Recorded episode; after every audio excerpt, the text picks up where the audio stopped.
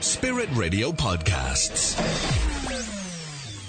I know that many of you listening will have just before Christmas put together a shoebox for a child living in another country where they may have never gotten any presents at Christmas. I know I myself had great um, I suppose it was joy tinged with a little bit of sadness as well, thinking about just how much we have compared to how little others have. But to be able to do something so small, as I walked around looking for my four doubles W's, something to wash, something to wear, something to wow, and something to write with. Uh, so my next guest did a great job at helping us along with what we we're going to put in our shoe boxes. But you might make them up, and then it's a lovely thing to do, and then you kind of forget about them. So how many shoe boxes were made in Ireland this year, and where did they go? Well, my next guest has even been delivering them in person in Romania herself just before Christmas. I have with me in studio Carol Hennessy from Team Hope. Carol, good morning to you and a happy new year. Good morning, Wendy. Happy New Year to you, and it's lovely to be here. So Thank I you. guess we're going to backtrack a little bit because the last time we were chatting, um, it, we were fully in the throes of things and teams around the country um, in the various different drop off locations and all that sort of stuff, working hard, families and individuals and schools all making the shoe boxes. And you had struggled, for example, with one or two locations that were really, really important in terms of a, dist- of a, of a drop off point, and we were just kind of praying that that would work out. So, what happened? So, what happened? God is faithful, and uh, our prayers were answered. And just thank you to everyone in Spirit Radio and to your listeners for helping us along the way. Uh, together, we made a difference, and we made a huge difference to, do I say the number now? 259,057 wow. children. Wow. It's incredible. Over a quarter of a million shoeboxes from Donegal, Kerry, Mayo, Wexford, and every county when you between. think of the size of our of the population of little old Ireland, um, and the fact that probably you might have a situation where it's one family doing a shoebox and dropping it in, you know, all their kids getting together and doing a shoebox, that is truly incredible. The number of people that get involved with this. It, it just brings tears to my eyes every year because I'm so grateful to everyone. You know, I meet little boys who have given and saved their pocket money, made up a shoebox, grannies who are knitting, uh, people who can't wait to get into the January sales and start buying their food four W's in preparation for the shoebox appeal later.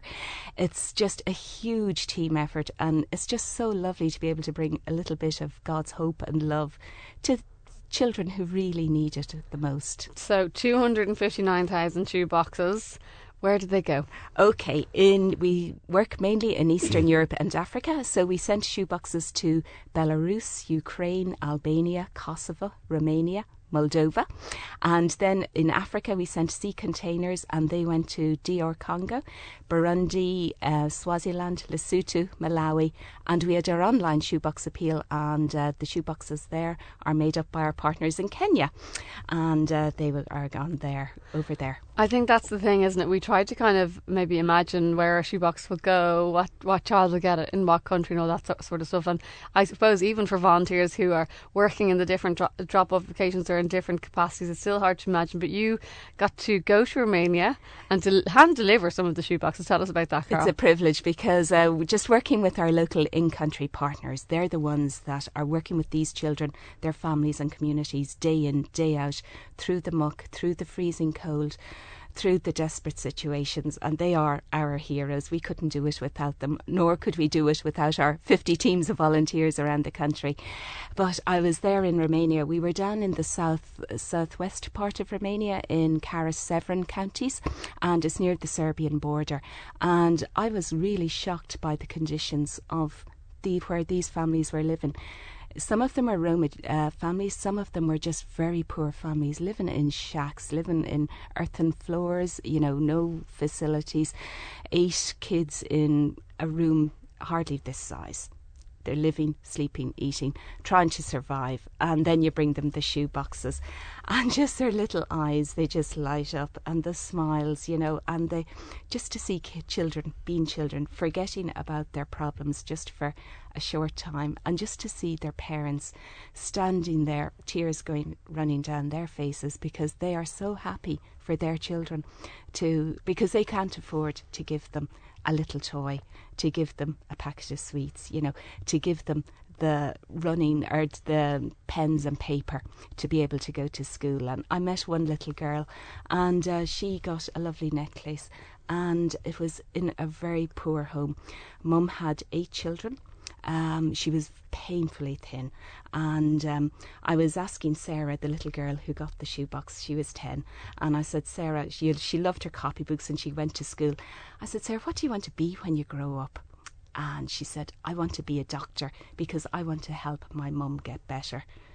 Oh, Wendy, I, I couldn't I know, stop, your heart you is know. breaking, yeah. And there was her little brother, and he got a crocodile um, hand puppet, and he was just having great fun with that.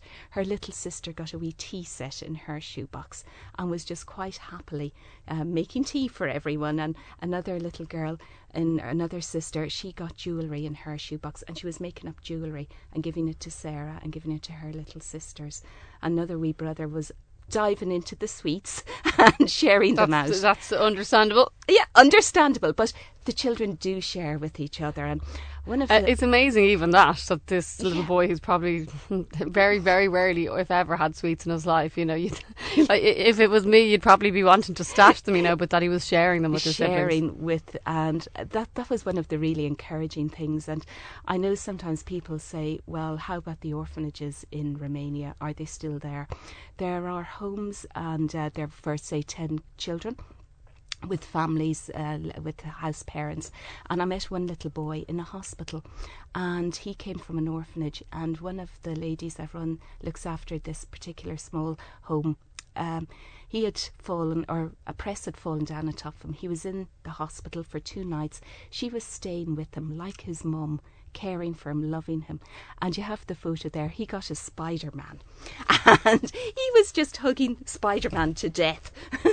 He was For not gonna let Spider-Man go, There was yeah. nothing left of Spider Man, and he got a Spider Man copy uh, notebook in his in his little shoebox, and he loved that. One of the pictures that you've given me, Carl, is a little boy who is trying out his new toothbrush. exactly. And you know, it's probably something that we really don't think about. There is children in some parts of the world where they don't, they can't even brush their teeth. They can't, and that's uh, you can see the outside tap. Um, behind it is uh, the some of the houses. They were just about standing up. In some of our storms, they would definitely be knocked down. You know, some of the gables were missing in the house houses, so the rain, the wi- the wind, the snow would just howl through them. Um, and this was home to these children. But just to see this little kid trying his toothpaste and his toothbrush in the outside tap was something else. It must be hard then to leave because it's uh, probably it's moments of joy for these children, but then you're leaving, you know, and, and knowing the kind of conditions they're living in. It is. It's very hard. And whether you are in Romania, whether you're in Swaziland or Burundi, and you're in the middle of the bush, knowing that these children have experienced a little love is something very special. And I love just to be able to place them into God's hands and know that we have tried. We have opened these shoeboxes open doors for Team Hope teamhope.ie to do community project development work throughout the 365 days of the year, working with our partners, and, and just to know that God is looking after them and we can pray for them and uh, hope for more opportunities to bring them a lot of joy and hope and practical help as well. Well, I suppose that's the other thing that's important because I know probably as soon as it's January, you are thinking about next year's Christmas shoebox appeal, but there's so much other work that Team Hope is doing throughout the year in these countries. There is, and that's what we, we, we love doing. We love doing, you know, whether it's um, providing agricultural programs, um, healthcare programs, whatever, summer camps. We adapt the asset based community development um, program where we look at the assets in a community and see what they can do to help themselves. Be more self-sustainable, To be basically. more self sustainable. But at the same time, I think being a small charity, we can make a difference in little communities, whether it's renovating an orphanage, whether it's helping the local school, you know, get school equipment, have computers, whatever. Investing in children because children are our future. And I always try and encourage, even for children, teenage girls who have to drop out of school at certain times of the month because they don't have the sanitary wear, um, for them to be able to stay on in school is huge. And we have a project in Uganda where ladies are making these sanitary towels, and uh, another NGO is providing them to the teenage girls so they can stay on at school, get their education because if they are educated, they can get a good job, they can get out of the poverty trap. And whether that poverty trap is in Romania, where there's still huge needs, or Kosovo, Ukraine, where there's, you know, we don't hear about the conflict between Russia and Ukraine, but there's so many families displaced. Whether it's there or in Africa, every child is important and everyone deserves to be given a second chance. That's why, Carol, I'll say uh, two, over 259,000, but you know the exact number of shoeboxes. And 259,057 because every child is special. Every child matters, and every shoebox that you guys put together has will go or has gone to a child who it will provide. Let them know. Imagine that that someone in Ireland was thinking of them and give them a little bit of joy over the Christmas season. We have to say a big thanks to everyone who put together shoeboxes. Big thanks to all the volunteers, of course, throughout the country. Absolutely. You know, 50 teams. We've we reckon we've over 2,000 volunteers, and uh, they're just incredible. And uh, every, you know, some of them say, "Well, why don't you do a little bit?" But everybody's little bit is so important. Makes it work. And to those people who gave us the premises, to our drop-off points like AXA, First Up, Dealz, Dublin Bus, Toymaster, everybody played such a huge part. And to you here in Spirit Radio and to your listeners, Wendy, just thank you for. Uh, it's just amazing.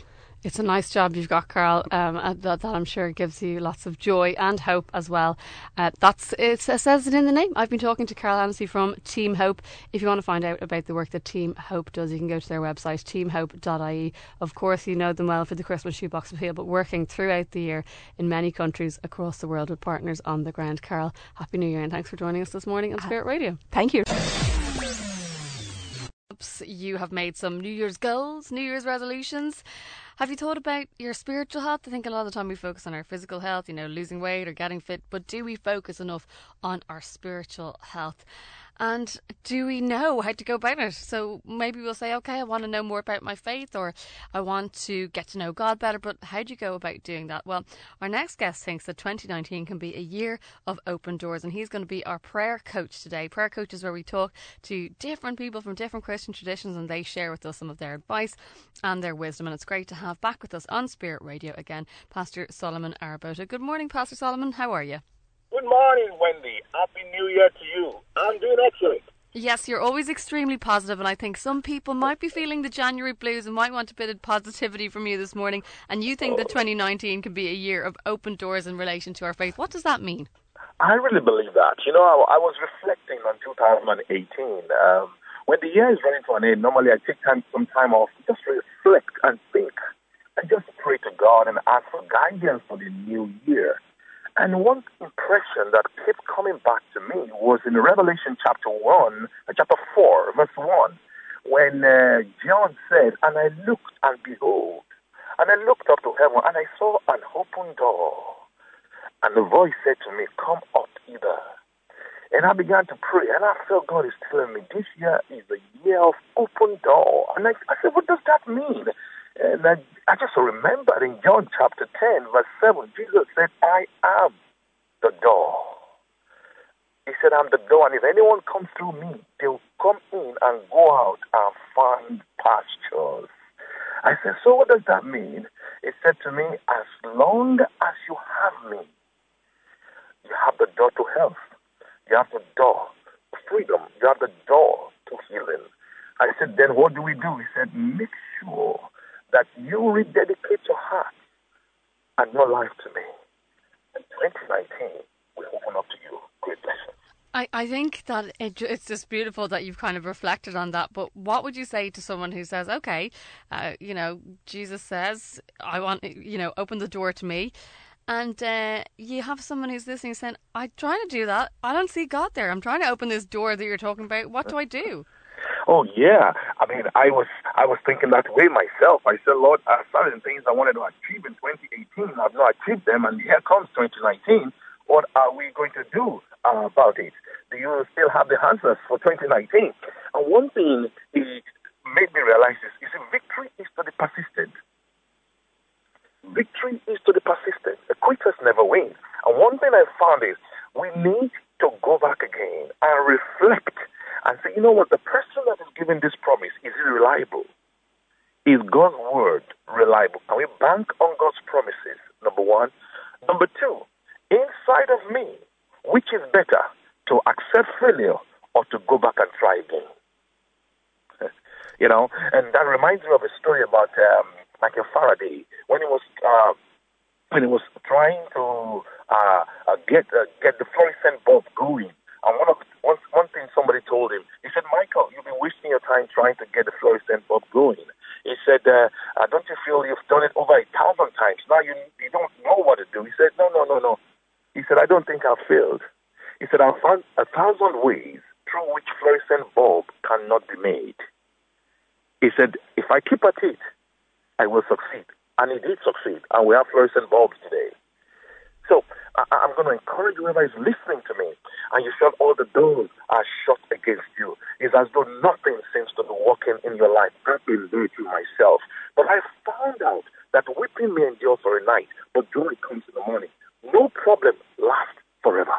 So, in terms of just starting anew, you know, and trying to yeah. begin or renew a relationship with God, Pastor Solomon, mm. um, let's say there's someone listening who's who's who's kind of looking at their life and saying, "Yeah, I've had enough of of the superficiality of it, or or just looking at unhappiness there, and I feel that reconnecting with my faith." So, someone who's starting again, you know, they haven't had a prayer life, they haven't maybe the, they they went to church over Christmas, for example. Yes and it was the first time that they were in church in a while, and they thought, yeah, I want to be going back again next Sunday. But it's very, very hard to, um, I suppose, get back into that routine or just know where to start. Yeah, I think the first place I'll tell you to start. Number one, listen to Spirit Radio. Listen to Spirit Radio. You'll be uplifted every time. That's my first recommendation. Number two, go to God just as you are. Because if you listen to Spirit Radio, they'll keep encouraging you to keep to keep on your journey. And number two, as you, as you are, just go to God and say, Lord, help me. Ask for help. Jesus said, Whosoever comes to me, I will no wise cast away. Just go, just as you are. And another thing I must also say to you, apart from this, that place you were enjoying Christmas, the church you went and you enjoyed it, try and go back there again and reconnect with them. Reconnect with somebody there. Reconnect with the lead. Tell them how much you you enjoyed the service and I'm sure they'll be warm enough to receive you. And that is very important. Listen to Faith Radio. That's very important. Number two, your personal walk with God, since it's a personal walk, to God. He will not turn you away. Go just as you are. And that's you know? probably the problem is a lot of the time we don't actually ask for help. That's it. That's the problem. Because everybody says, I, I remember a lady, I met her one day in the shopping mall, and I said, oh, I've not seen you in church for a while. Are you okay? Well, she said, uh, I, I have not been a good person uh, when I when I clean up, I'll come back to church. I said, no, no, no, no, no. Just come as you are. Just come as you are. You don't need to change anything about yourself. Just come. The Jesus, Jesus is our cleaner. If I could clean myself, I don't need a savior. If I could help myself, I don't need a savior. If I could help myself, we won't need Spirit Radio to be giving us some inspiration and guidance, and you won't even need to be listening to a prayer coach if you could do it all by yourself. Nobody can do it all by themselves. We are created like a donut with a hole at the center. We need Jesus at the center. Do you think we spend a lot of our time trying to fill that hole with all the wrong things? That's the point. That's a human way of doing it. We just feel that, you know what, maybe you have an idea. I, many people tell me as a pastor, they come to me. They say, Solomon, I've done everything I know. I don't know how to solve this problem. But finally, I've come to God. And I always tell them, always go to God first. Always go to Him first. Don't make, don't major on the minor. Major on the major. Go to God first. Start 2019 with God. He said, They that seek me early will find me. You don't need to pray all the long prayers. Just make a commitment and say, Jesus, I want you to, I want to start this year with you. I want to involve you in everything I do. Help me. And I tell you, it's going to be there to help you. And, and I, I like the point you made, and just to ask you a little to talk about that a little bit, Pastor Solomon, is those of us who feel, um, you know, I'm not good enough to try and have a better relationship with God because I'm, you know, I have to get myself ready, as that lady said. You know, I have yeah. to be more holy. I have to be better. Yeah. That's not what God wants, though, right? No, no. I mean, I tell you something. There's nobody when somebody came to Jesus and ran to him and said, Good teacher, good master, Jesus said, There is none good. That's a shocking statement from Jesus. He said, There is none good. Stop that. None good. You go to him as you are. If I was that good, I wouldn't need Jesus. If you were that good, we wouldn't need Jesus. He knew that we're mere mortals, that without him, we can do nothing. You know, there's, uh, you know the word Christian. If you remove the word Christ from Christian, you will have the letters I A N. I A N means I am nothing. So if you remove Christ from the word Christian, you are left with the acronym I am nothing. So it's without him, we're nothing. So I told the lady, I said, don't worry about that. I said, it's because I'm smiling at you, you think I have it all together? I said, no, nobody has it all together without Christ. No, just come as you are. I told, I tell them in the church, I said, uh, Christianity is for the people that are not good enough. Which is all of us, really. All of us. Yeah. I said it's for people that are not good enough. Christ did not die for people that are good enough. He died for people that are not good enough. He said to them, the Pharisees, he said to the Pharisees, he said, they that are well don't need a physician. He said, I am come for those that are not well. So, if you have any issues in your life or some things you feel need fixing, or some areas of your life or doors that you need to get open, I tell you, you are looking, listening to the right uh, station here. Jesus Christ has come to help you, to sustain you, to save you, not to condemn you. He said, I did not come to condemn, but I've come to give you life in abundance to the full until it overflows. So, Pastor Solomon, if you could give us one piece of advice, one thing that we can start doing today uh, to help 2019 be a year of open doors, what would it be? Look up to God. Don't look down to your. Don't look down on yourself. Look up for help. Don't don't look at yourself. Look at Him, not you. You don't have the answers. He has the answer. What you look longest becomes strongest in your heart. When you look up to God, when you look up to Christ, you'll find your life that uh, you start to encounter the light of God shining through your heart and your situation. So please, don't look down. Look up. And in closing, I'm going to tell you, as a matter of fact, the word 19, the letter 19 in biblical numerology, it means God's perfect order. God's perfect order. So look at that number 19, 2019 is my year that God's perfect order will come into my life. And there's nothing bad about God. All is good with God. So 2019 is all good. Well, very good advice, Pastor Solomon. Thank you for getting us feeling positive, um, and getting us out of the January blues. God bless, and hopefully we talk to you soon. That was Pastor Solomon Arboto as our prayer coach this morning. Well, we've been talking over the last seven weeks to our relationships coach, Katharine Gray, about the seven deadly relationship sins, and we've been really focusing on people who are trying to meet someone. Uh, so that's maybe something that you're hoping to do in 2019. And there are mistakes that we could make and don't even realise that we're making, it could stop us from meeting the right person. And we've come to the final one in the series today. We're on sin number seven, which is all about not focusing on the person. But we're going to recap on the first six for those of you who missed parts of the series, and then we'll get into the last of the seven deadly relationship sins. On the line to chat to us, we have Katharine Gray, Director of Heavenly Partners. Katharine, good morning to you. Good morning, Wendy, and a very happy new year to you. Okay, so And to all your 2019, as we've chatted about these seven deadly relationship sins, I have thought that, you know, they're good things to think about even just in friendships, whether you're in a long term relationship, but obviously we're focusing on, on mostly people who are trying to meet somebody new. So maybe you can briefly recap on the six that we've touched on so far. Absolutely, it'd be a pleasure to do so. So these are all about things that people do um, either when they're making initial contact with people or in the very early stages of dating. So they're not when you're down the line in a relationship, but they're at that early stages when you're when you're at that point of your life when you're trying to connect with as many people as possible to get as many new friends as you can to ensure that you find um, a few people that are eligible to go out with. So these are the things that you can be unwittingly doing wrong that are putting people off or you being put off those people and you're closing down your options and then you're saying, oh, I can never meet anybody. Uh, there just doesn't seem to be anybody around. And there are lots of people around, but if you're doing the, any of the seven deadly relationship sins, then you will be cutting down your options. So the first one um, is all about appearances and it's going around scowling, frowning, appearing unfriendly, unnerved nervous. And it's basically how you look and how you come across to people. So if you're if you're looking a bit um, unfriendly or nervous and you've got a sort of strict face on, um, people are not going to think you're the warm, lovely person that they want to approach and make friends with. So that's the first one, and, and it's can, just being aware that, of how you that, look. We have that face without even realizing it. It's just kind of we're frowning and we don't even know it. So to be more aware of that.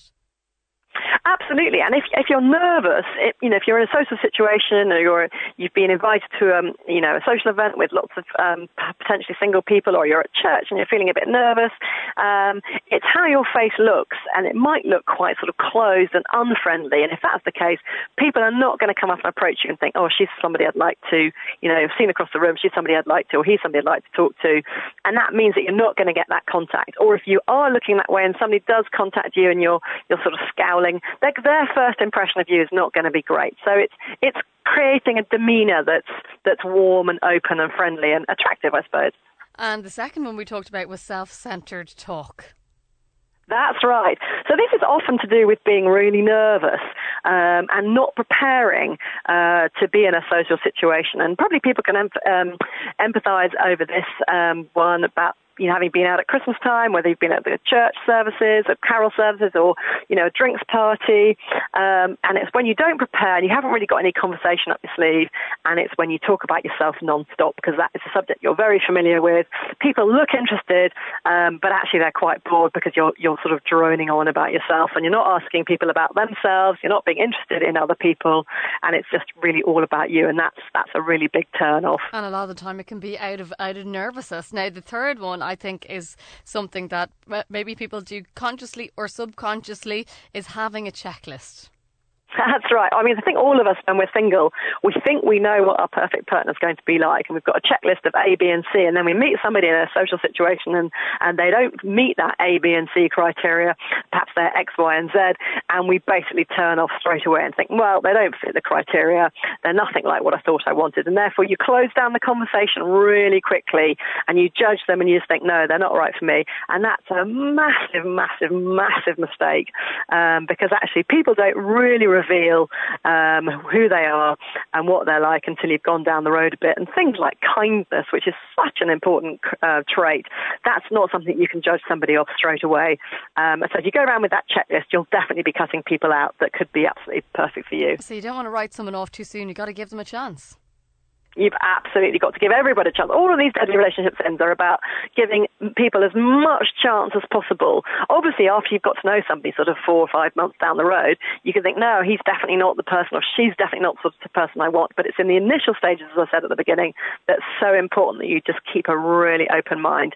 And that this num- sin number three um, is an absolute classic one that people, even when we tell them about it, it's very, very hard to get out of this this um, situation where you where you've got a checklist and it's a, it's about being aware of it and saying, right, I'm putting my checklist on hold. I'm not going to assume that any of these people are somebody I'm going to go out with or marry, but I'm going to keep my options open. I'm going to get to know everybody. So the fourth one was having the wrong attitude or just not being interested in the people you meet.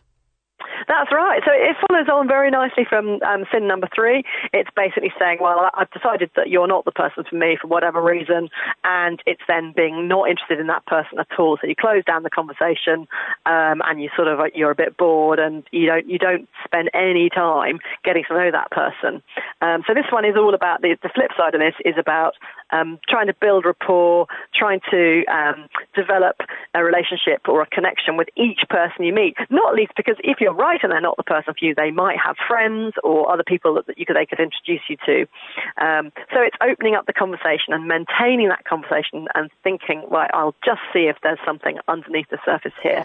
And it's, it's building rapport with as many people as you can. It's being interested in everybody you meet because you never know. They might, they not be, might not be right for you, but they might have a brother who is perfect or a sister who's wonderful or a family member. So it's about, again, keeping your options as open as possible and being interested and interesting. Something that is probably getting worse with modern day culture. Um, eh, it's uh, uh, obviously we rush around with our time just from day to day, but it's all about sadly too much instant gratification and being in a rush for a relationship to kind of uh, move on uh, quicker than perhaps is right. Well, that's absolutely right. So this is deadly relationship number five, which is being in a rush. And I suppose it's um, it's again, it's making that snap decision about somebody and saying, oh no, they're not right for me. And we we have something um, called the three date rule. If you go on a date with somebody, you absolutely cannot make that judgment on the first date. All of us do it. We all think we know after one date that this person is is right or wrong for us. But every time we say they're wrong for us, uh, it's often the wrong decision. And we we we we think we can make our mind up really quickly about somebody, but we say go on at least three dates because um, you you can't rush these things, and you've got to spend time getting to know what somebody's really like. Um, so it, it's, it's again, it's being really interested in people. It's appearing interesting yourself. It's trying to be funny. It's getting others to relax.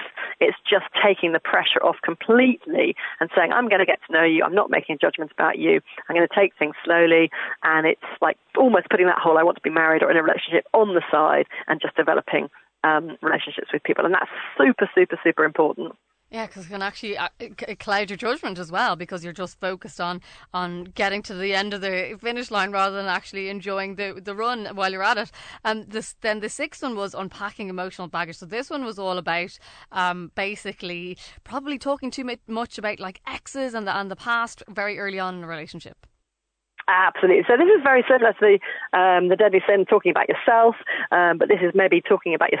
This is talking about yourself in ex relationships. Now, nobody wants to hear about your past relationships in the first, second, or third, or even fourth date.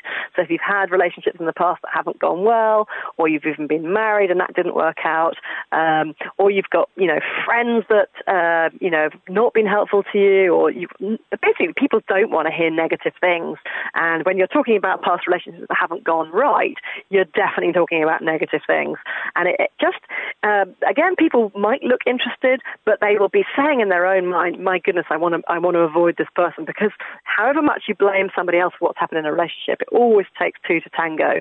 And uh, just talking about the other person in a bad way creates a really, really bad impression, and people will run a mile. So that's um, that's something to very much to avoid. And we talked, Wendy, um, about having other other conversations and going into social situations. And if you sort of panic and think, oh, I've got nothing else to talk about, it's very easy to talk about yourself or an ex relationship. So we, we went, we talked about going to social situations and planning. You might talk about what holidays people are coming up, uh, what favourite books they've read, or what's been the most interesting thing that's happened to them at work over the last year. So it's having lots of other topics of conversation that you can talk about so that allows you not to go to that default position of talking about your ex relationship, which so is a real turn That brings us to the final of our seven seven deadly relationship sins, which is not focusing on the person. And as you said, Katharine, already, in a way, many are connected. Um, so, what is this? Is this kind of talking about yourself too much? Is it not listening? Or what's the problem here?